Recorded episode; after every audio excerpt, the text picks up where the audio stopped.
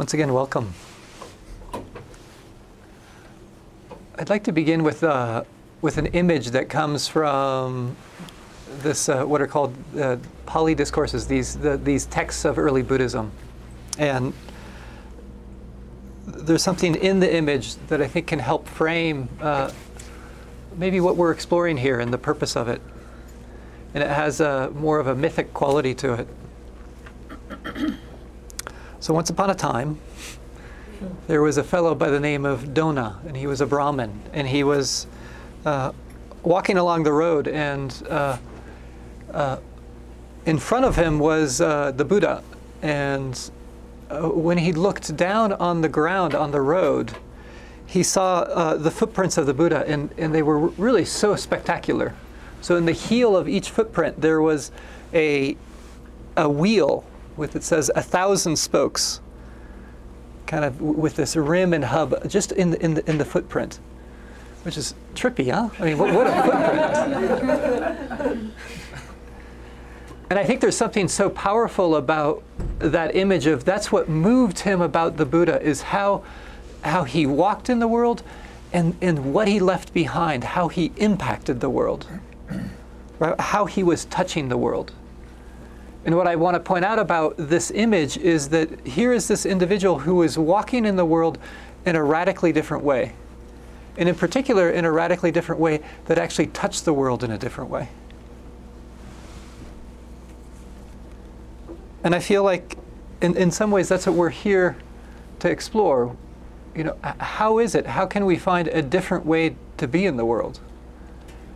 A different way to touch the world?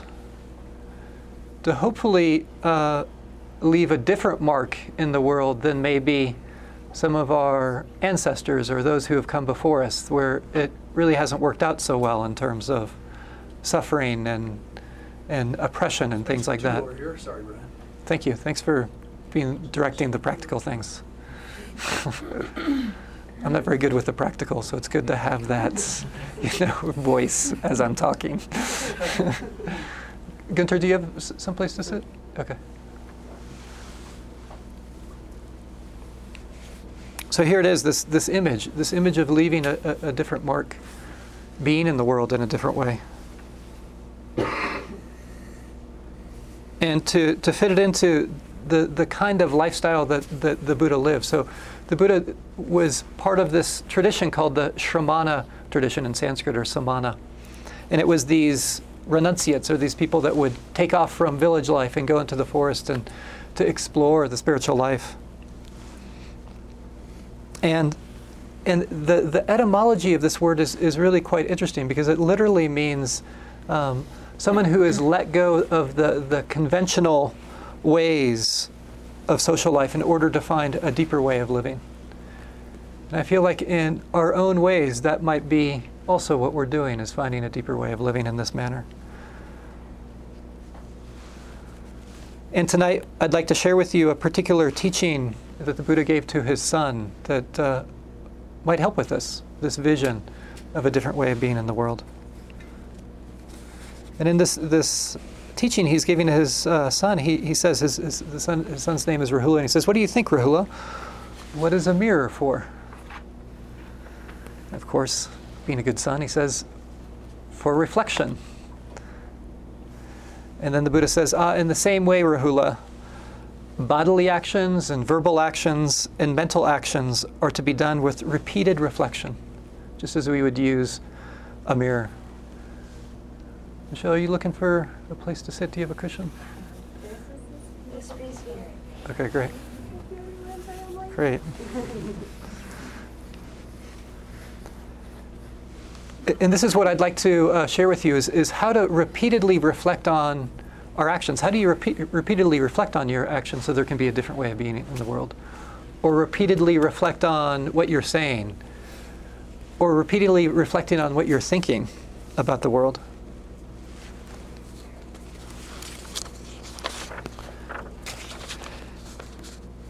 And uh, the Buddha encourages Rahula to do this in a very particular way, which is to reflect on it before, let's say, let's just take the world of speech. That's tricky enough, right? Let's set aside the thinking and the doing for a little bit. Is to reflect on before I say something, can I reflect in a particular way about it? When I'm saying something, and then afterwards. And I want to go through these kind of these three components because it divides it up really quite well. And so the first thing I want to point out about this is uh, which is really quite important, is that what we're exploring here is much, much more than just meditation. And I know it can be a little deceiving because we come here and that really is the focus. We sit for half an hour and we do a, um, a little bit of a guided meditation afterwards, and often we're talking about meditation in terms of silent meditation. And that's one of the reasons I want to share this with you is that this is a broader exploration than this, than just meditation, that we're situating it in other practices like reflecting. And I want to point out that this is this is a different way that I'm that I'm relating to my experience than what we're doing in the silent meditation. They cross over, but they're really quite different, and I want to be clear about this difference. For example, when we're sitting in meditation, all I'm doing is I'm just trying to be with the present as it is, this moment as it is. So I'm not really thinking about it. I'm not reflecting in the way that I'm going to be talking about it. For example, I'm taking time to feel the breath, or if a thought comes up, I'm not I'm trying to step out of being engaged with it and to notice the flavor of the thinking. Oh, there's planning, remembering, judging.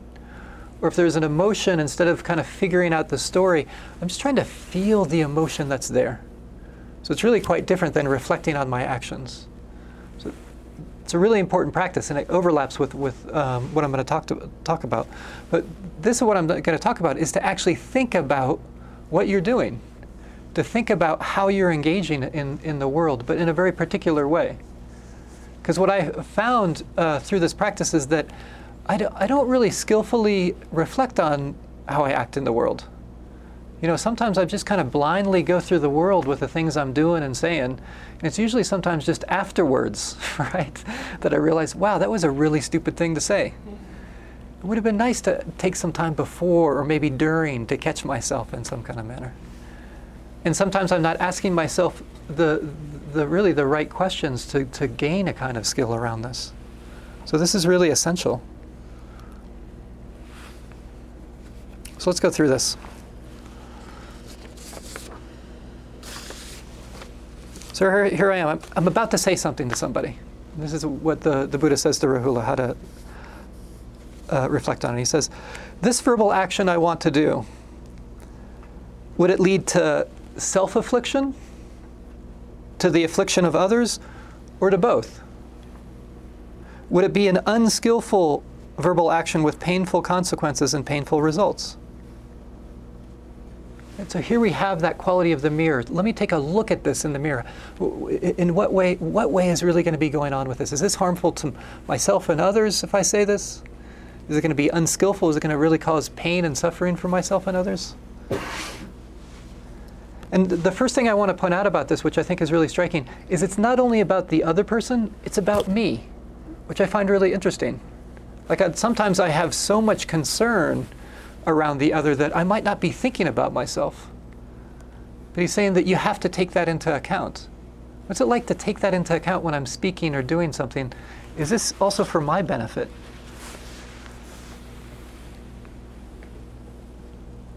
And this comes down to uh, intention, which I want to speak a little bit about, and clarifying what's the intention in my heart, what's driving it.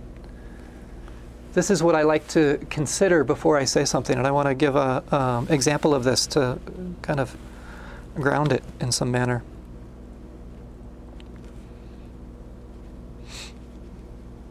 So last year I was doing an online course. It was this course examining uh, this very uh, nuanced teaching in, in Buddhism called not self, or, or this kind of selfless nature of experience.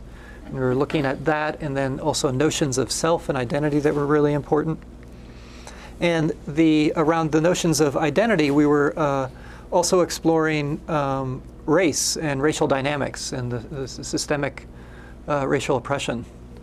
And there was a, a conflict with someone in the in the course that arose, an individual and I felt that they had some, I still feel, that their way of approaching or understanding systemic racism was highly problematic, and and uh, and it was coming out in the course and trying to figure out how to navigate it in some way. And I felt like I really needed to say something uh, to, to help this person to get some crucial pieces of what we were, were teaching. And it was tricky, it was tricky content.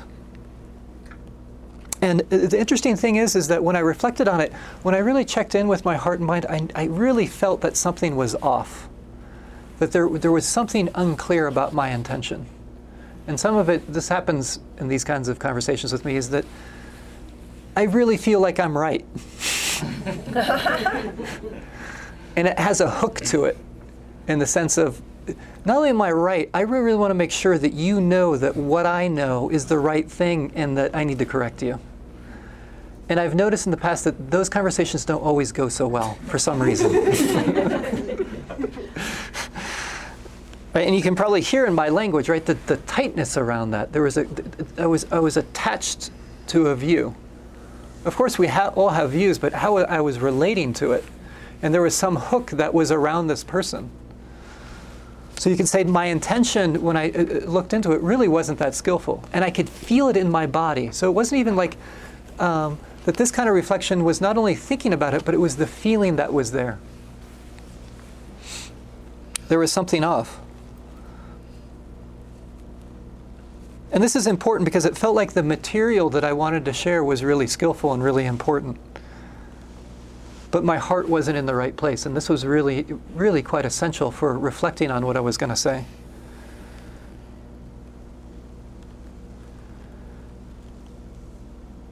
And it, what I ended up doing is I sent an email, what, which all I did was to basically acknowledge their point of view and to open up a space to really hear from them, to listen from them.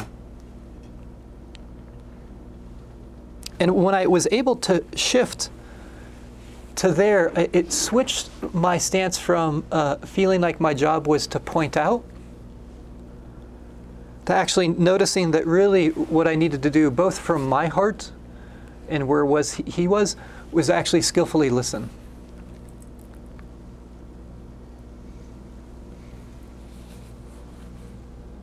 And I, I, what I want to point out about this is, uh, which is important, is that uh, sometimes in these kinds of situations, I feel like that is it is my duty to point things out.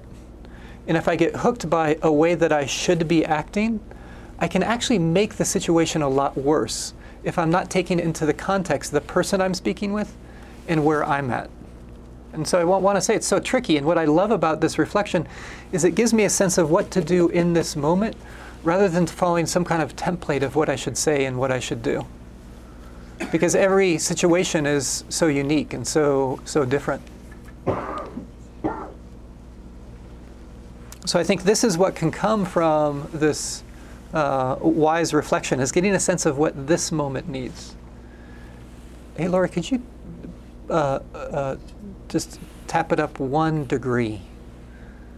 And then maybe that will help just to 74.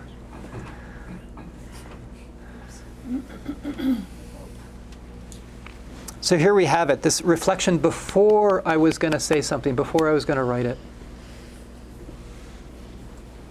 Also, what I want to point out is that uh, in terms of my intention around speaking or even doing things, uh, at least for me, I'm not looking for my heart to be 100% clear about what I'm going to say or do. Because if that was the case, I might be waiting a long time. and this has been a really important uh, exploration for me to see that, that I have to have most of my heart on board in a skillful direction with a sense of more of kindness rather than harm. But uh, situations are difficult. So for me, I'm just trying to get over the 50% mark. If I get 51, that's great. that's pretty good. I know, I know, I might have a lower bar than other people, but it seems, it seems to function in some manner. So I don't want to paint an ideal, kind of idealized version of how I have to, my, the position my heart has to be in order to, to act or, or to say something in this world. Because situations are complicated, and I notice my heart is complex in what it feels and what it struggles with. So, this using the mirror to reflect before I say something. So, the first part. And then during what I'm saying something. And I'm actually going to come back to this because really the during aspect is really just taking what I'm talking about in the before, which is really about intention, and the after I say something or after I do something. And then the, the Buddha gives this encouragement to Rahula around after he's done, done something. He says, having done a verbal action, you should reflect on it. This verbal action I have done, did it lead to self affliction, to the affliction of others, or to both? What is, was it an unskillful verbal action with painful consequences, painful results? And if on both, it was an unskillful verbal action with painful consequences, painful results, this will be tricky. We'll translate it to modern things. Then you should confess it, reveal it, open it to a knowledgeable companion in the spiritual life, which I think is really striking, which I want to come back to. And then in the, in the uh, future, to exercise restraint in this kind of situation. So, in this world of reflecting on uh, something after I've done it, I think it switches a little bit it's not only about my intention, it's about the impact about what I just did. And I think this is such an important exploration is what did I say even if I had the best of intentions how did it land for the other person or the uh, or the group of people what was the impact there because I can have the best of intentions but I might be blind to things that I need to be aware of and there might be things I'm doing or saying that I, I really have a, a clear heart, but it's really harmful to others. And sometimes it's so deep, it's just the way I am in the world. And just coming to understand that can be very helpful. And I want to give one example of this. You could say it's a kind of bodily action. And I learned this when I was doing a lot more uh, trauma work with individuals, which was the fact that I could walk into a room or I could walk into a room with a with the person, or I'd be in a room and somebody would come into the room, right, doing trauma work.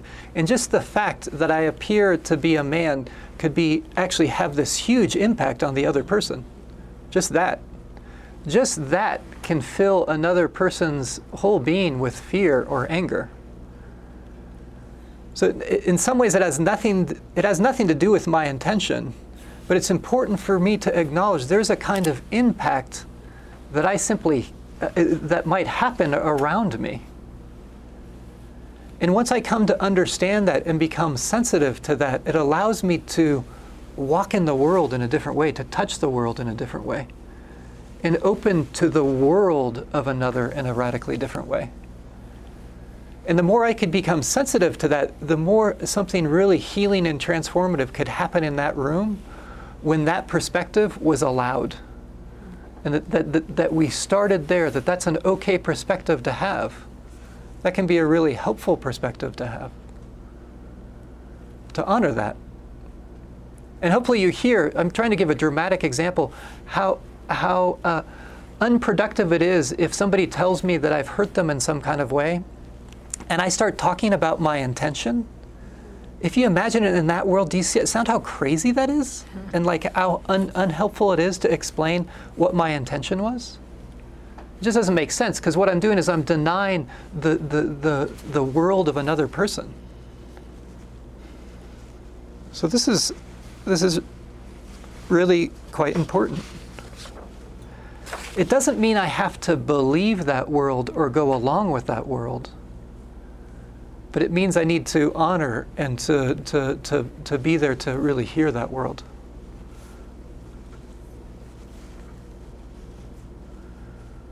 So essential. What's the impact that my actions are having or my words are having on others? And it's tough. I don't know if you've ever had that experience where you feel like you've done something really wholesome or you're just reaching out and somebody tells you, you, you you've hurt them. The natural reaction can be, because it hurts so much for somebody to tell you that, that you want to explain, oh, that wasn't my intention. I didn't really mean to do that. So I want to point out that this reflecting afterwards takes a kind of capacity for me to set aside my own world to hear the world of another, to hear the voice of another.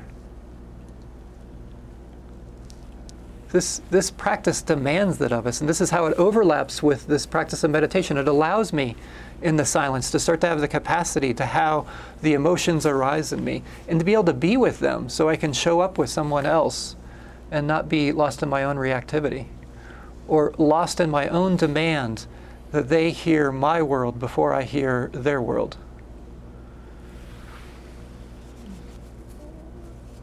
This is utilizing this mirror, this mirror around being aware of the impact that my actions and words have on others. I think this is what the, the Buddha's referring to. And as I said during a conversation, it's really the combination of those two. While I'm speaking to somebody, I want to be aware of my intention. And while I'm speaking to somebody or doing something, I want to be aware of the impact. Really coming back down to these two qualities of being aware of the intention and also being aware of the impact in a skillful way.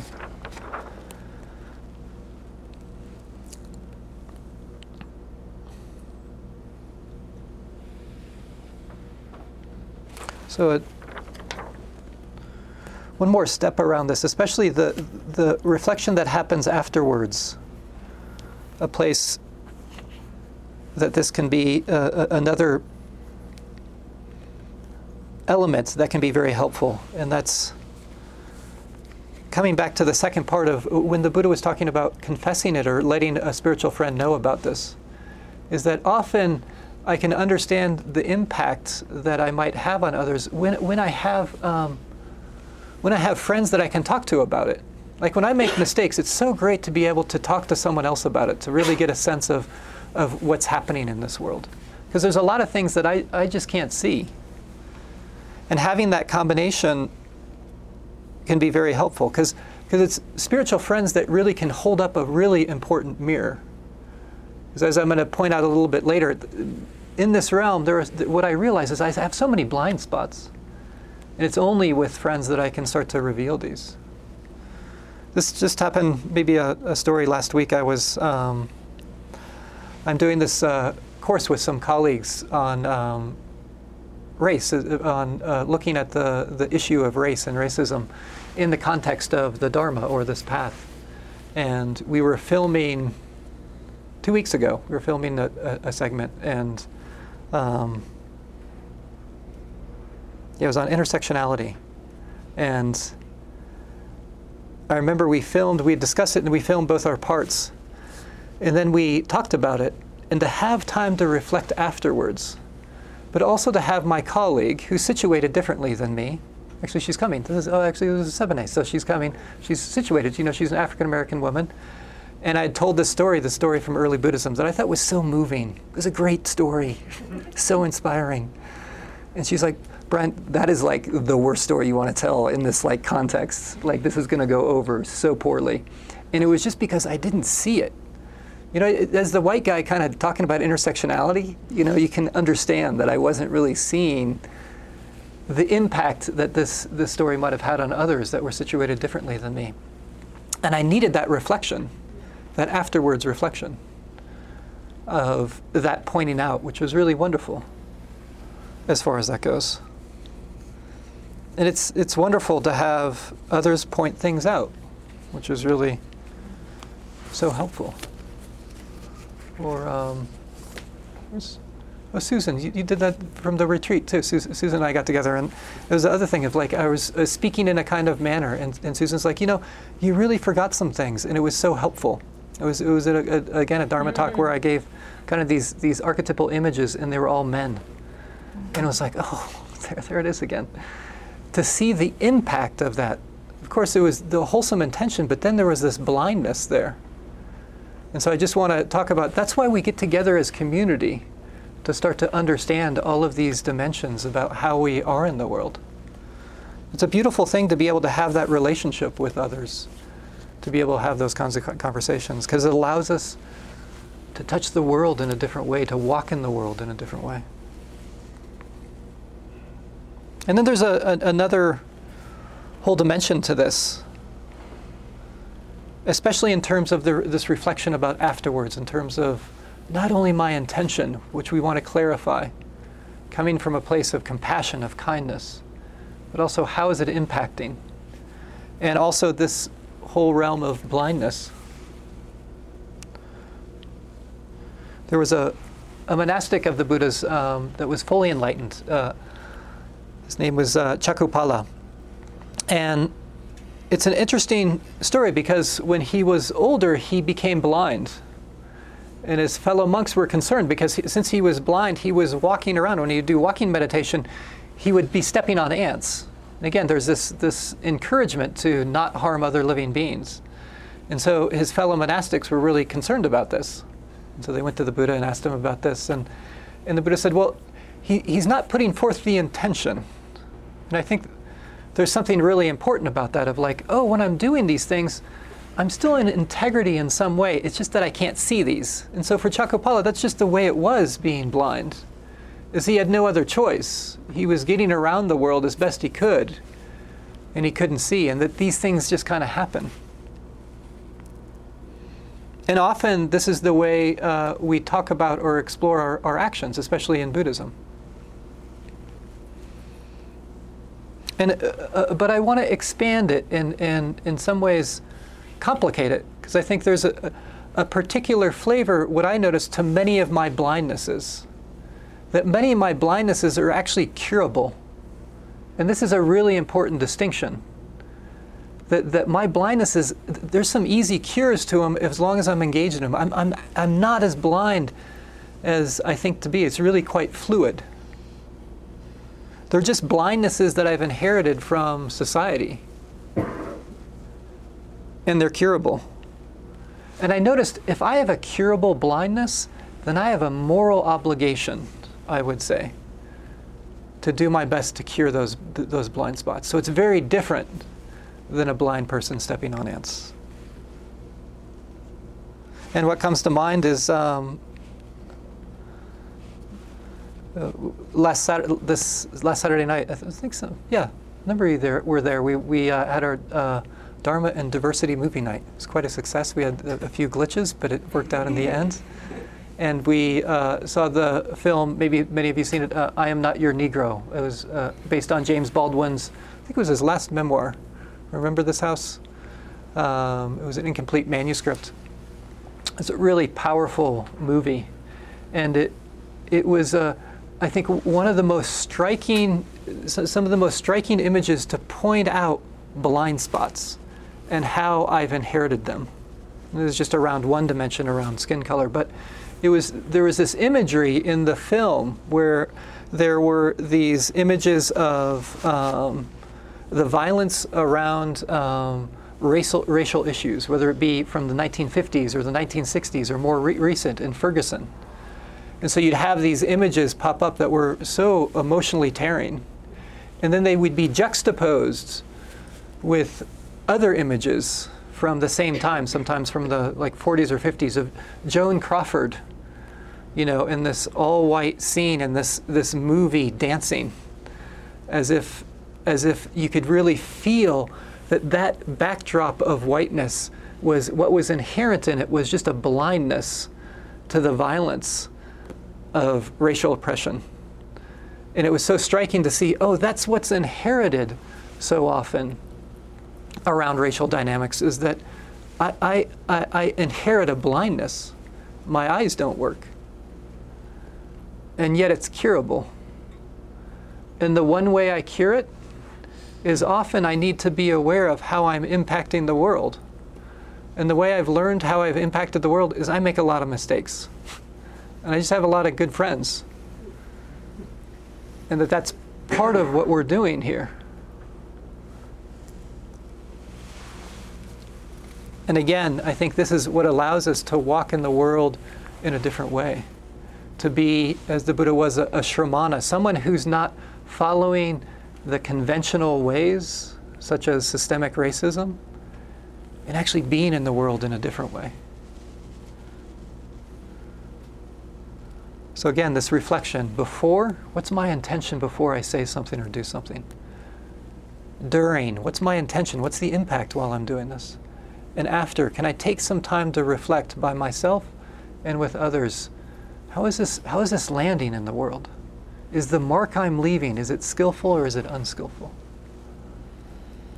And this takes also an, an understanding of my own experience. And so I think this is how the silent meditation works, that we'll go into right now, is, is can I just notice what this mind and body are doing moment after moment? If it's feeling the breath or noticing the thoughts that are coming, their emotions, or how messy and chaotic the mind is. So let's give it a try. So let's uh, just take a, a, break. You might want to stand up and move around, and then we'll begin to um, move into the sitting meditation.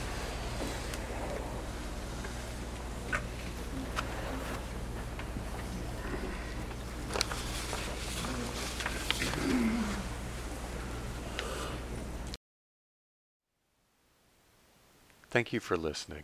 To learn how you can support the teachers and Dharma Seed, please visit dharmaseed.org slash donate.